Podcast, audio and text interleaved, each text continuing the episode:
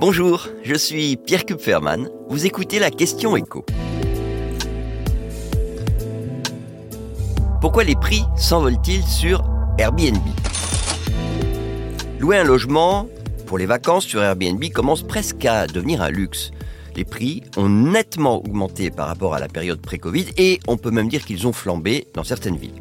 En fait, selon les chiffres fournis par AirADN, qui est le site de référence du marché, site que de nombreux propriétaires vont consulter pour établir le tarif de leur nuitée, eh bien, Paris s'impose comme la grande ville française où le prix de la nuitée a le plus augmenté. Écoutez bien, sur 4 ans, la hausse dépasse les 60%. C'est simple, hein, cette année, le prix moyen de la nuitée, au moment où la demande était la plus forte, a battu un nouveau record, quasiment 256 euros. Ça veut dire quoi? Ça veut dire que vous payez pour une semaine 1800 euros. C'est une moyenne. Mais on constate aussi de très fortes hausses dans certaines villes en, bord de mer. Le record est détenu en fait par Le Pradet, station balnéaire qui est située à, mi-chemin entre Toulon et Hier, plus 66%.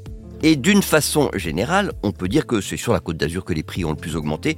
Je donne un autre exemple à Saint-Tropez, plus 50%, sachant qu'on partait déjà de très haut. Mais à quelques exceptions près, comme Tourcoing, la tendance à la hausse concerne en fait toutes les villes de France. Si vous prenez le prix moyen l'été, c'est-à-dire quand la demande est, la plus forte, eh on est passé de 114 euros à 140 euros la nuitée.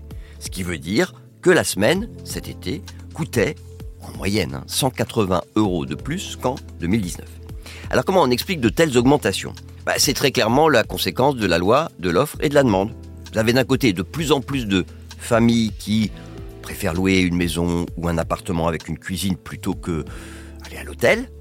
Et dans le même temps, de plus en plus de municipalités qui ont mis en place des mesures restrictives pour les propriétaires qui louent sur Airbnb ou sur les autres plateformes de location saisonnière. Et tout ça, évidemment, ça fait monter les prix. Si on prend l'exemple de Paris, c'est très net. Depuis 2019, on rappelle que les Parisiens n'ont plus le droit de mettre leur appartement sur Airbnb plus de 120 jours par an. Eh la conséquence, c'est que l'offre a été réduite de moitié.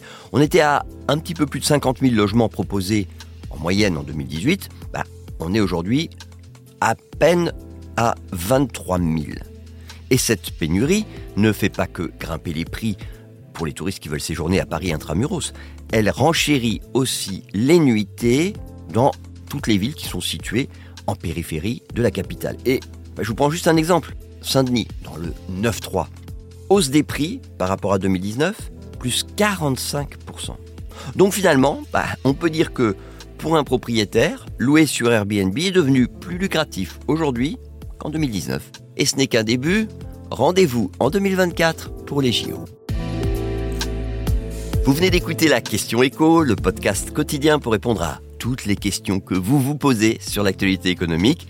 Abonnez-vous sur votre plateforme d'écoute préférée. N'hésitez pas non plus à nous laisser 5 étoiles et un commentaire. À bientôt!